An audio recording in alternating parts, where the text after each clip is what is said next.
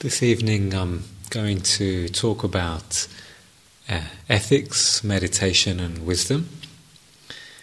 And uh, this is one of those teachings that's often known in the Pali, Sila Samadhi Panya. So often in the Buddhist tradition you hear people talking about this. So, Sila is the ethical part of our lives. Samadhi means uh, kind of collected, meditative, calm. And Panya is wisdom, a kind of lived understanding of things. And so, ethics, meditation, and wisdom.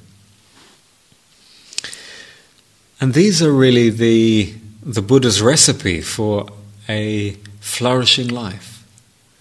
So we often might ask ourselves the question, you know, what's going to make me happy, or what's going to do it for me, or what's going to make my life as complete and fulfilled as it might be? And uh, it can feel very confusing, and there can be all kinds of different answers or responses, and we might try all kinds of things. And so it's quite helpful to have this framework to come back to.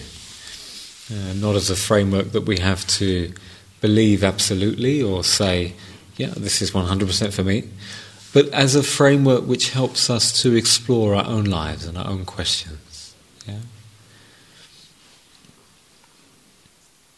So, right at the beginning, if we uh, were asking ourselves the question, what brings a, a happy life? What brings a flourishing life? We might think of that in terms of uh, what kind of things outside myself do I need to get in place? Uh, what kind of combination of job and relationship and situation and friends and, and good relationships with family? What kind of uh, sort of configurations of conditions do I need in order to uh, to make me happy and peaceful? And here you can see that there's a quite radically different direction being presented.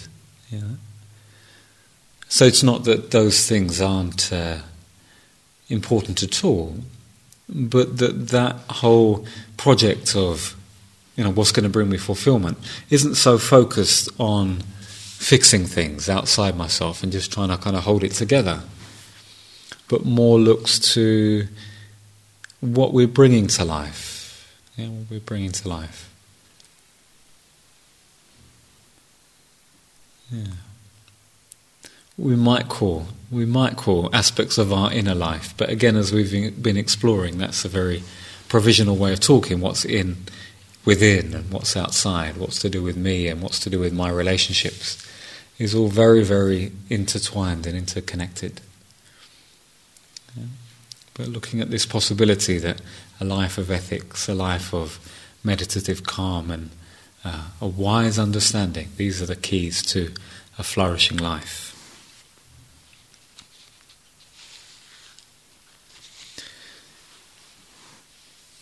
So, this uh, ethical aspect of uh, the path can be seen uh, both as where we begin and as where we finish, as where we end. So, living ethically, living with integrity, uh, living with honesty and kindness really helps the mind to calm and still. It's very difficult to practice meditation if we've been you know, killing and stealing and uh, cheating all day. You know, and then we come think, okay, now I'm going to have a nice, peaceful state of mind. You know, it just doesn't work like that. It doesn't work like that. Um, you know, uh, over the last few years, uh, one of the things I've been practicing with is uh, is my speech, and uh, particularly sort of speech at work, and trying to make that come from a, a kind place, uh, which is uh, sometimes a challenge and a you know a struggle. But one thing I've come to trust more and more is that um, speech that we make, or wise speech or appropriate speech has quite a distinct effect on the mind as opposed to anything that uh, you know is more unkind or more mm, more mixed with other motivations.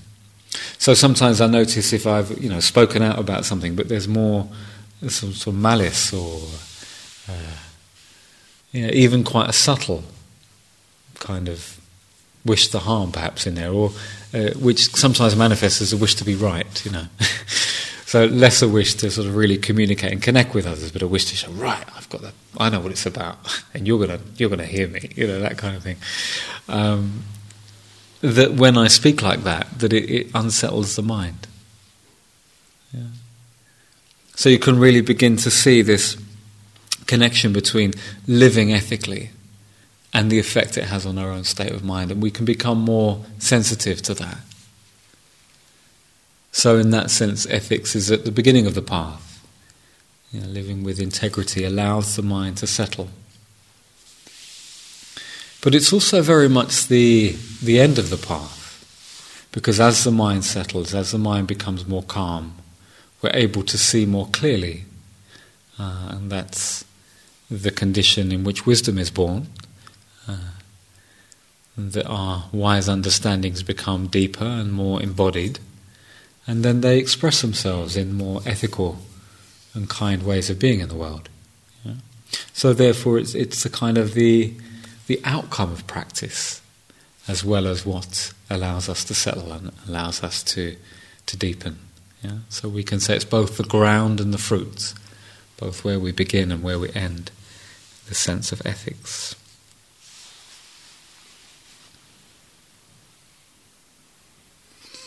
Hmm. It's really helpful not to underestimate how powerful kindness can be.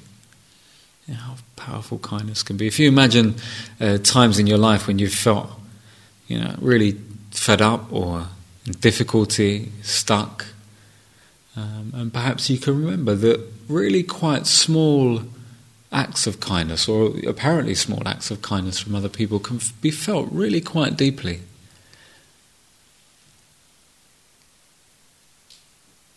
and just these little subtle actions that we uh, that we take in our lives, taking time to listen to a person, taking time to check how somebody is, you know, taking time to, to help people as we can, can be very powerful.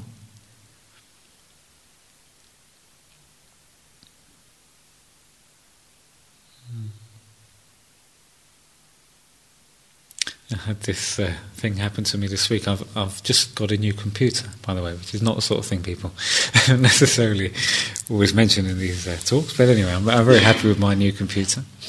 And uh, but I, I don't drive, and it had been delivered to my uh, place of work actually on a day when I wasn't uh, due to work there.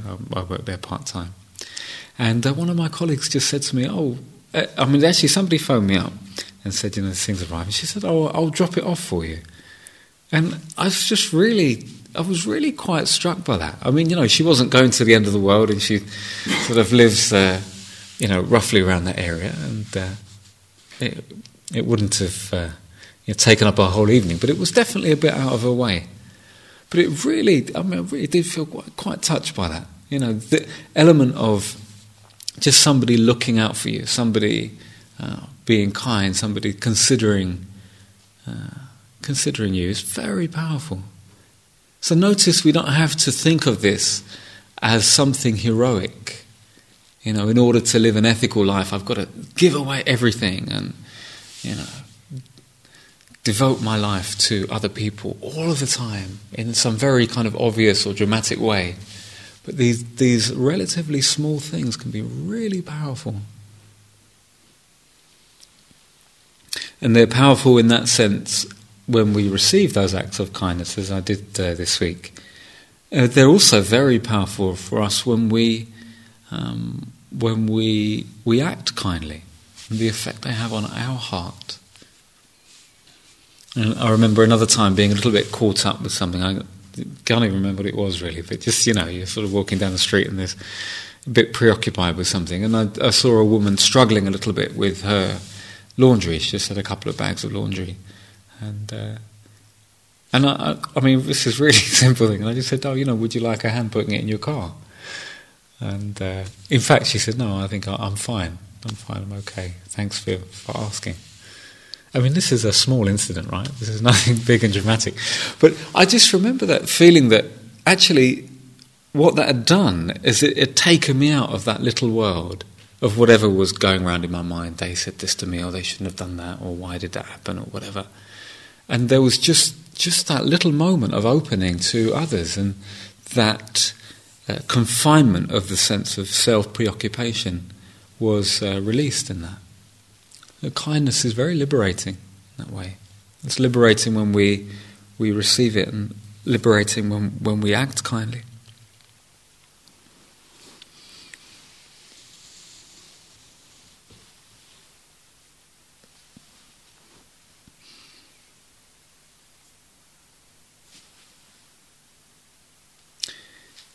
I think in order to really make our ethical life real,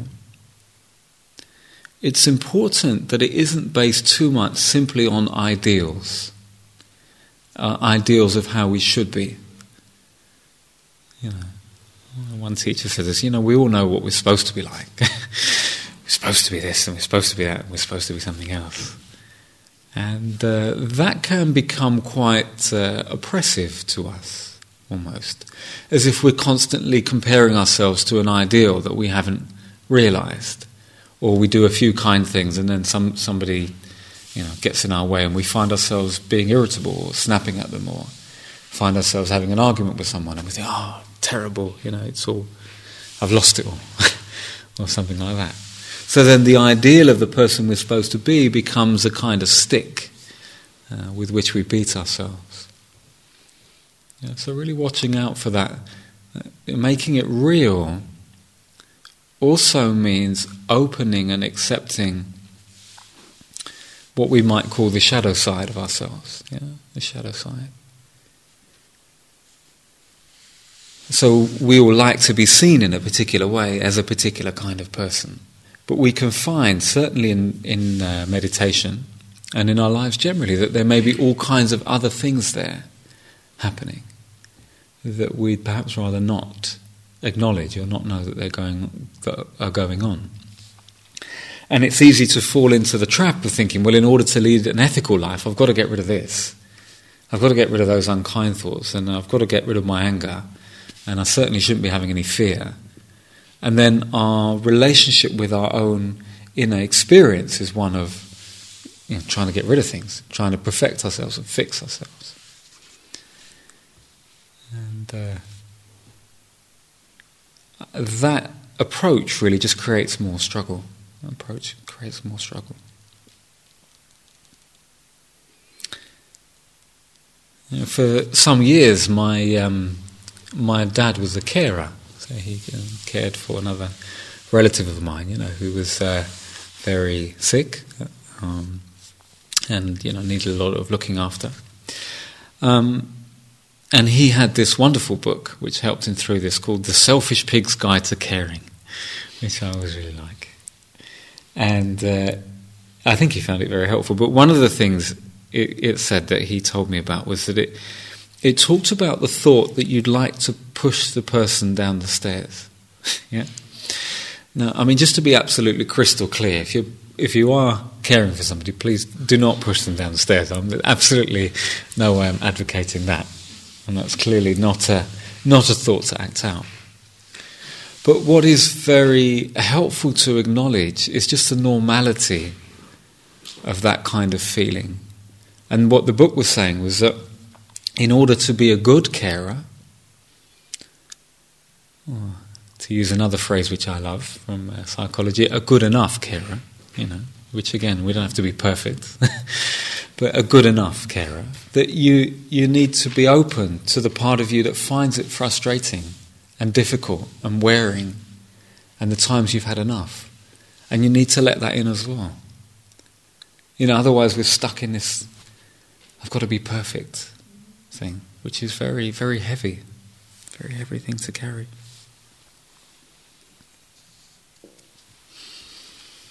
And we see this uh, knowing and working with and accepting the shadow in the Buddha's own, own life.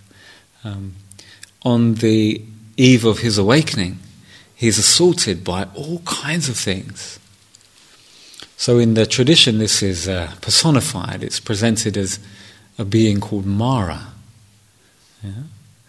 And Mara also has uh, a whole collection of daughters, which he has to uh, help him as well, try to sort of tempt the Buddha. And we can certainly see this as our, these patterns that come up in the mind.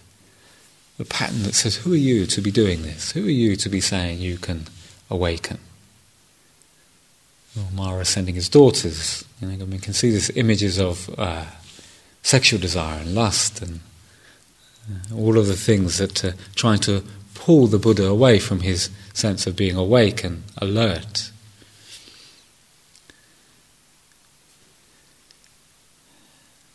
And the Buddha's response is to say, I know you, Mara. I know you. And that's the liberating uh, perspective. Yeah, in in knowing these patterns, in being aware of these patterns, in making space for the patterns, they lose their power to govern our lives. They lose their power to keep us spinning around and around.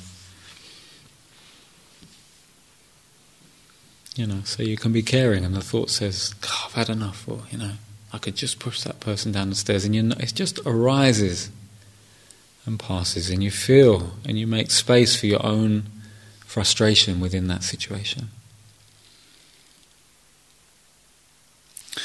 So the way to really cultivate this ethical life isn't, isn't a sense of perfectionism or idealism or getting rid of all those difficult or unpleasant parts of ourselves, but of this spacious, welcoming approach.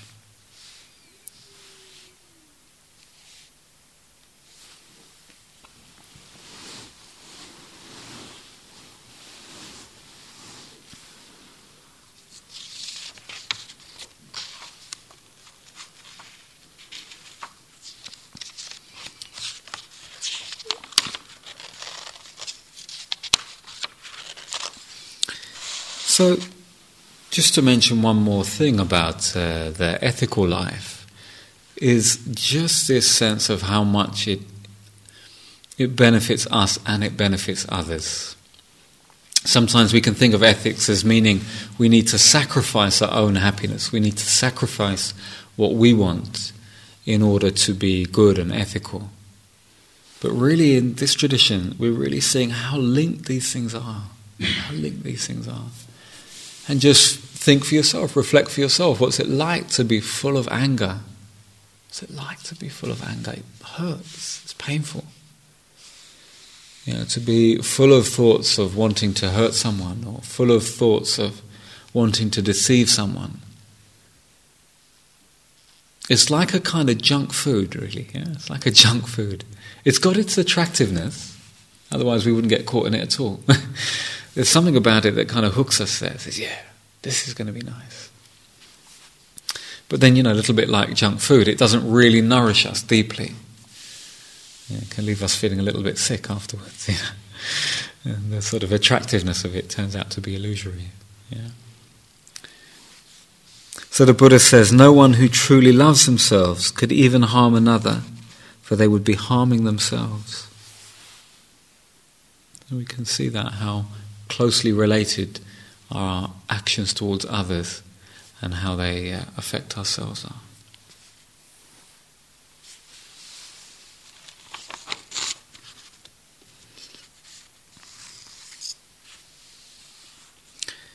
So, this uh, ethical foundation of,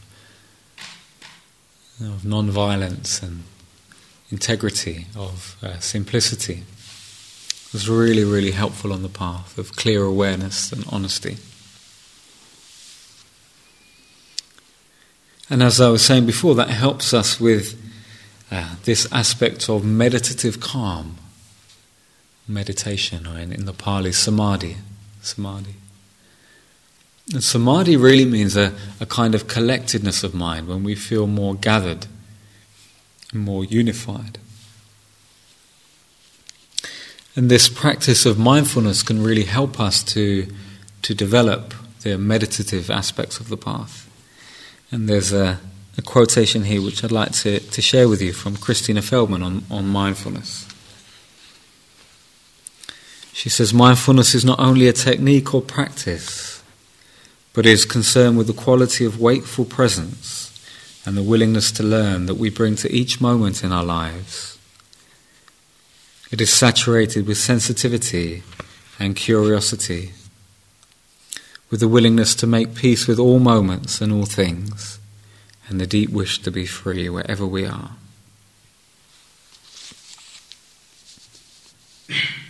Hmm. I just want to explore this a, a little bit more.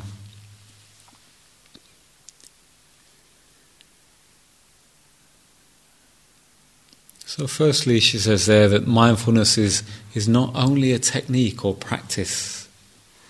Uh, this indicates a number of things. One, the way that it really flows into the whole of our lives. Whole of our lives. So, here we're encouraging you not to see just the sitting meditation or the walking meditation as the time to practice mindfulness, but also the times when you eat, time when you brush your teeth, time when you're walking down the corridor it becomes a quality that can be there, you know, throughout our lives. Mm. And is a real support in that. Real support in that. There was a time uh, a few weeks ago when I was uh, I was on a train in uh, uh Birmingham, and uh, it was a really crowded train, and I was just going to get off this train, and um, I don't know if you've had that experience when you're not quite sure whether the people in front of you are getting off or not. You know, the really busy train. So, probably without knowing it, I'd sort of edged a little bit too close to the guy in front of me, and uh, he turned around to me and he said, "You know, hang on a minute, mate. I'm I'm getting off too. I'm getting off too." And uh, it's just the kind of little bumping into each other that we have in uh, cities these days. And uh, just doing that, I could feel this sort of response to that, really. That, you know, partly, wow, this is unfair, I didn't know whether you were getting off, and uh, partly the fight or flight mechanism beginning to kick in, you know, which is quite deep within us, really. You know, is this a threatening situation? Is this all right? How's it going to be? And my kind of heart began to beat a bit more quickly, and my sort of stomach was going a bit, and the thoughts were, were racing away. Um, and just in that moment, you know, fortunately, we could say perhaps, or uh, you know, perhaps as a result of cultivating this practice, but you know, just had enough mindfulness to be with that, to be with that, and notice it. Okay, I could feel that. I could feel the stomach going. I could be mindful of the thoughts. I could feel the heart beating faster. I could feel the sense that this wasn't quite fair, and just notice it and feel it And that then gave me the freedom to respond in a different way, which actually in this situation I, I just probably smiled politely and, you know, followed him off. Um, but you can actually imagine, I mean, interestingly, just as a kind of thought experiment, you could imagine a different response. Imagine if there were no mindfulness there at all. And the, the heart's beating quicker and the stomach's going and things and the thoughts are going, but you're not catching it at all. I mean, that's precisely the situation that then leads people to act out. Who are you talking to? you know, that kind of thing. And then all kinds of disputes and uh, things can follow from that. I mean, it's just a, just a one little example of how this quality of mindfulness, if it's really in our lives, it's a wonderful support. It's a wonderful support, freeing us from reactivity. You know, the kind of tit for tat thing that Chris was talking about earlier. You know, you've done that to me, I'm going to do it to you. You've done it. It, it it's something that that allows things to stop.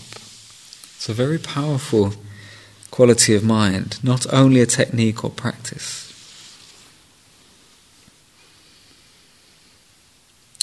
The quality of wakeful presence and the willingness to learn that we bring to each moment in our lives. Mm. And willingness to learn is, is a lovely way to think about life, you know. I mean, again, you can have that, you have that question, what are we here for? you know, what are we, what are we doing here? Um, you know, I'm not offering this as an absolute answer to that question, but certainly a helpful perspective is to, to say to yourself sometimes, you know, I'm here to learn. We have that feeling, I'm here to learn. And we can greet whatever experiences we we meet in that way. What can I learn from this? What's this telling me?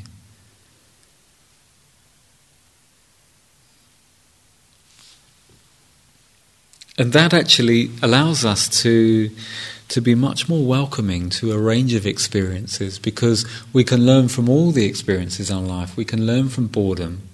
We can learn from the times when we lose it. Uh, we can learn from you know times we're frightened. So mindfulness is saying, you know, what's this? What's this teaching me? What's this? What can I I discover here?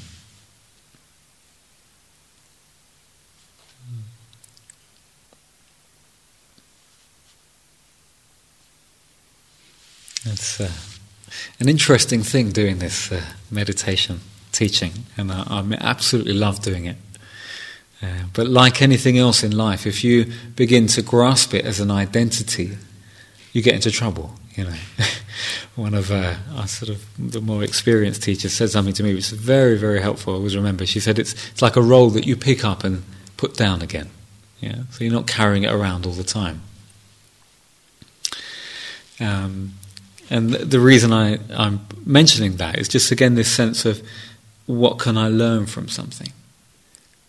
Because if you, you think of being a, I don't know what your image of a meditation teacher is, I mean, you, you, may, you may have one, you may not have one at all. But you know, people can imagine, oh, they must be tremendously calm all the time and peaceful, and they, you know, they never have a bad day, and uh, you know, all that kind of thing. So I notice when I am having a bad day, or when I've lost my balance a bit, or I kind of yeah, that there's some you know some reactivity is there in a way. Using this perspective, the willingness to learn that we bring to each moment. So think, actually, again, you can change that that perspective so much. Rather from this shouldn't be happening, this doesn't fit my image, I don't want it to be happening. How can I get rid of it? To wow, this is this is something to learn.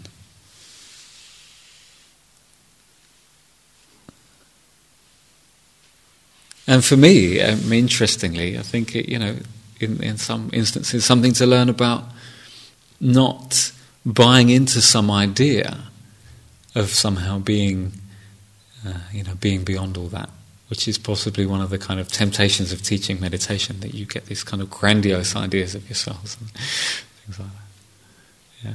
But that's just an example, you know, about something you can learn. But, but just notice how, what a different perspective it is from I'm here to have a lot of pleasurable experiences, and then when things are difficult, they shouldn't be happening. But I'm here to learn. It opens things up. With the willingness to make peace with all moments and all things, and the deep wish to be free wherever we are. So, mindfulness is a very profound thing to be free wherever you are. Not to be free when you're on holiday, or free when you're with your friends, or free when you've finished your work, but free wherever you are.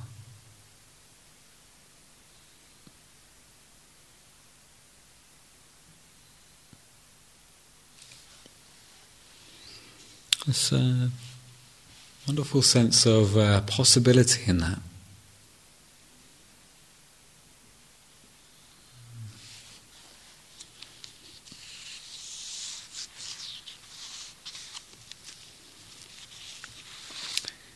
So the meditative part of the path can include this sense of mindfulness. Um, and also includes what, what is known as uh, wise efforts. And this is working very creatively to bring about or uh, develop wholesome states of mind and to let go of those states of mind that, uh, that don't serve us so much. And sometimes uh, meditation can be quite an active thing. Uh, often on this retreat and on many retreats, we've been perhaps emphasizing so far the receptive awareness, so we can receive whatever's going on, we can be with what's happening. But it's also possible to be quite uh, interventionist, really, to have some yeah, strategies almost, or some tools, you know, to, to shift or change things. And this can be part of wise effort. Uh, I think I mentioned it to some people uh, earlier today. I mean, you can do this kind of thing if you find yourself a bit caught up or obsessed with something, and say, you know, you're walking down the street, deliberately have it in mind to think, what would gladden the mind now? What would gladden the mind? And, and actually looking for things that bring a sense of joy and uplift and doing that quite deliberately. Quite deliberately tuning into an aspect of the experience that can bring pleasure or lightness. You know, so I, have certainly done this. You know, walking along and feeling a bit caught up with something, and then thinking, "Okay, this, is, this isn't going anywhere. You know, what can I bring to bring some lightness to the mind?" And you just not, might notice that it's not raining. you know, okay, that's nice. It's not raining, and then I might notice uh, a tree, or you, know, you sort of might notice some bird song, and you can take delight in that. Or uh, if you're fortunate enough to be relatively well, then you can again rejoice in that and deliberately bring these things to mind. What we focus on so much is informed by the kind of state of mind that's there. So if we're very angry, we're kind of tuned just to notice things that are wrong. Um, you know, if we're very frightened, we're tuned to notice things that threaten us. So, deliberately taking time at times to notice other things is really helpful in working creatively with some states of mind. Yeah, it's part of this meditative part of the path, the wise effort, the wise mindfulness.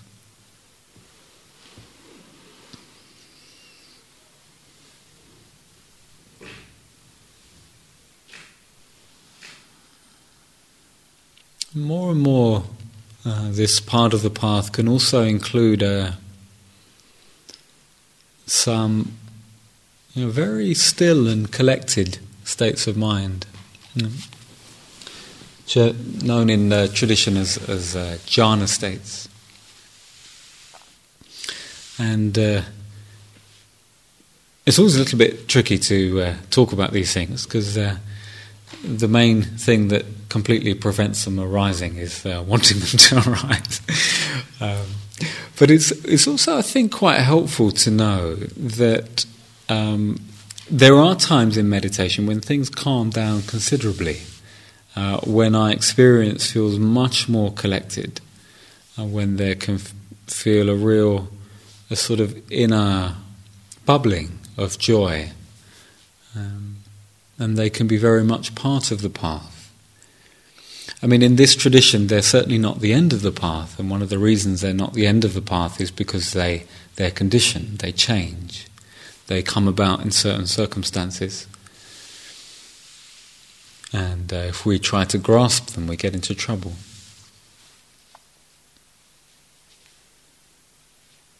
But this path and practice has does have different kind of layers to it, different layers of depth to it. And it is possible at times to touch these points of very uh, profound stillness. And the real point of them is what do we learn from them? What do we learn from them?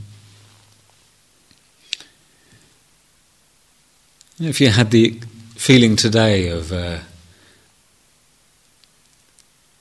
I don't know, be, let's say being being fed up with something, and you might have along with that the feeling that this is who I am. You know, this is the kind of person I am. I'm, I'm a person who's always going to be fed up with things, or this is a pattern that's always there, or something like that.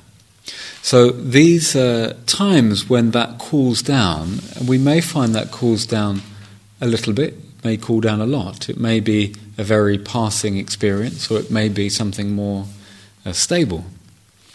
But those moments when the mind is more still really teach us that those more difficult states of mind are not our true identity. They're not who we are, any of us.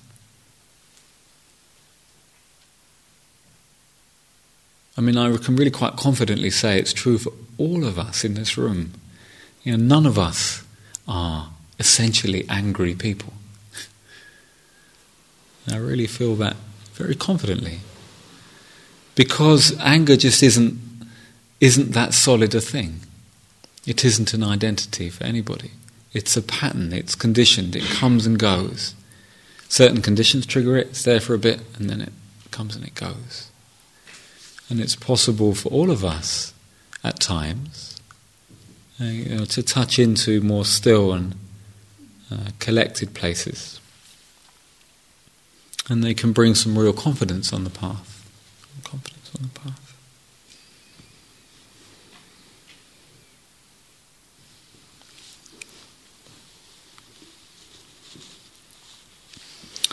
So, I've been describing the sense of living ethically, living with integrity, how that helps this mind, mindful living, yeah. helps us to cultivate this meditative aspect of the path with its wise effort that can work with different states of mind and at times touches into uh, more collected and, and still, uh, still places.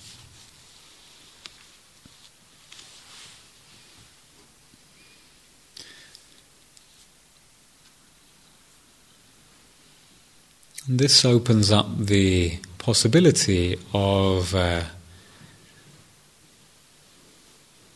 of a deeper understanding of ourselves, of our minds, and the world, uh, a wise understanding, which is what is really liberating, what's really freeing for us. Um, notice any experience you have on this retreat or any other meditation retreat can't really in itself be freeing because uh, you know it's here when you're on retreat. Let's imagine that you you had a really enjoyable meditation at uh, six forty-five, and then when you go home, you know where's that going to be? Where's that experience going to be? it might be there as a memory, and it might trigger a feeling of wanting it wanting it back. But an experience in itself is not freeing. What's really freeing is the understanding, the, the wisdom that we can begin to discover and deepen in meditation.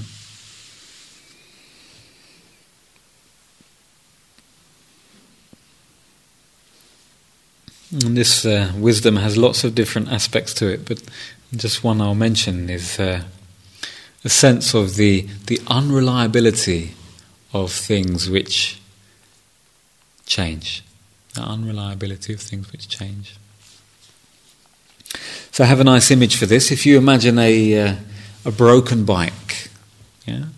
Imagine a broken bike and the wheels buckled and the brakes don't work and uh, other bits of it are falling off.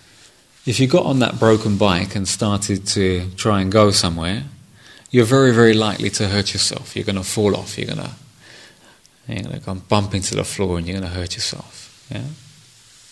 So there's something about a broken bike which is unreliable. It's not something to, to get on. It's not something that's going to take you anywhere. It's not something you can trust. Yeah? But if you don't do that, if you don't try and ride it, if it's just a broken bike, then that's fine. It can't cause you any pain and suffering.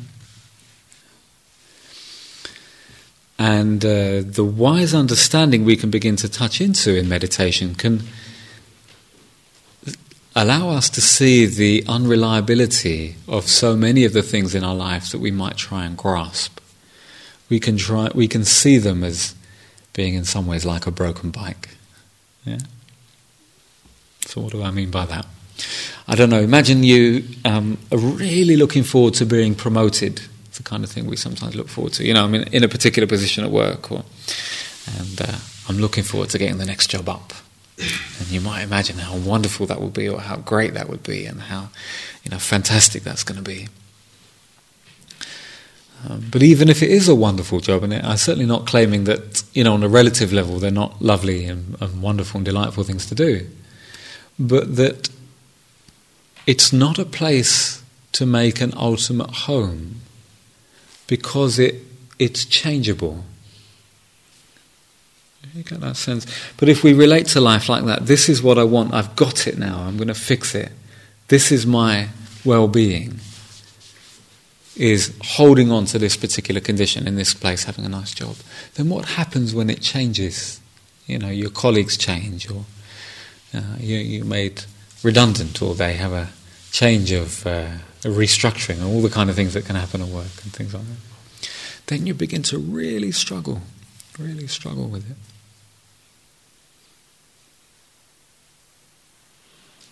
You know, we might do it with a, a relationship. And again, uh, you know, relationships are wonderful, uh, rich things in our lives. And I'm not for a minute kind of, I, it's quite important to understand, I'm not kind of down on relationships or saying don't have relationships or anything like that.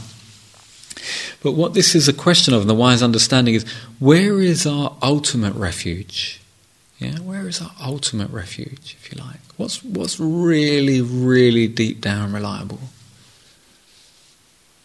And uh, you know, relationships are, are wonderful things, but if we relate to them in that way, we're putting too much, too much pressure on them. You know, to deliver our kind of ultimate feeling of security in this world. Yeah.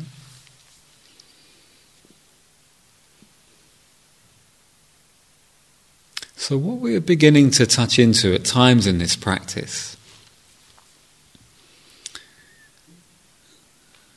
you know, is this feeling of being open to all moments, all conditions, making peace with all conditions and in their, their changing nature, and letting go of the, the wish to fix and grasp and cling and get it all secure and, and I've got it now. Because we begin to see that whenever we do that, it actually hurts. It hurts. And whenever we do that, we're getting on a broken bike and starting to ride, and it's only a matter of time before we, we fall off.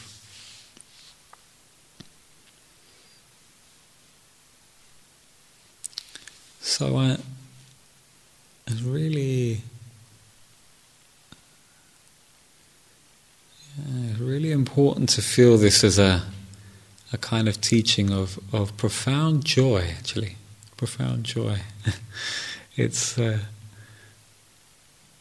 it's very hard at times not to make it sound negative. As if people say, well, you know, relationships, they'll, they'll let you down after a while, and jobs, they'll let you down after a while, and you know, family will let you down. And, and that, that's not really what this is what it's saying is that these things, because they shift and change and flow, that it's not helpful to lean on them too much. And when we do lean on them too much, it hurts. And that doesn't mean that we have to lead a, a resigned or depressed life that says, oh, you know, nothing lasts, or ah, it's all hopeless kind of thing. But what begins to happen is we, we find a different, a different source of joy or peace. that is, is much less dependent on conditions and that can be steady, you know, much more steady in the world.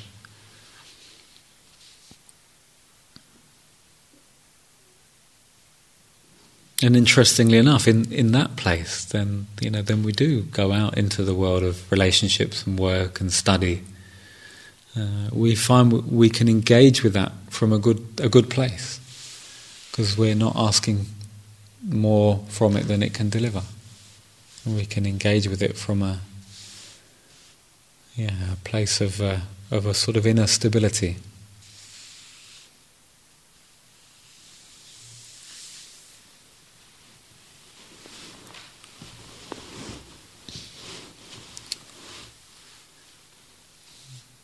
So a sense of living ethically, living with integrity, helping us develop the meditative aspect of life and understanding things more clearly and living with wisdom in a way that uh, then informs our whole way of life. So let's just uh, sit together quietly for a couple of minutes.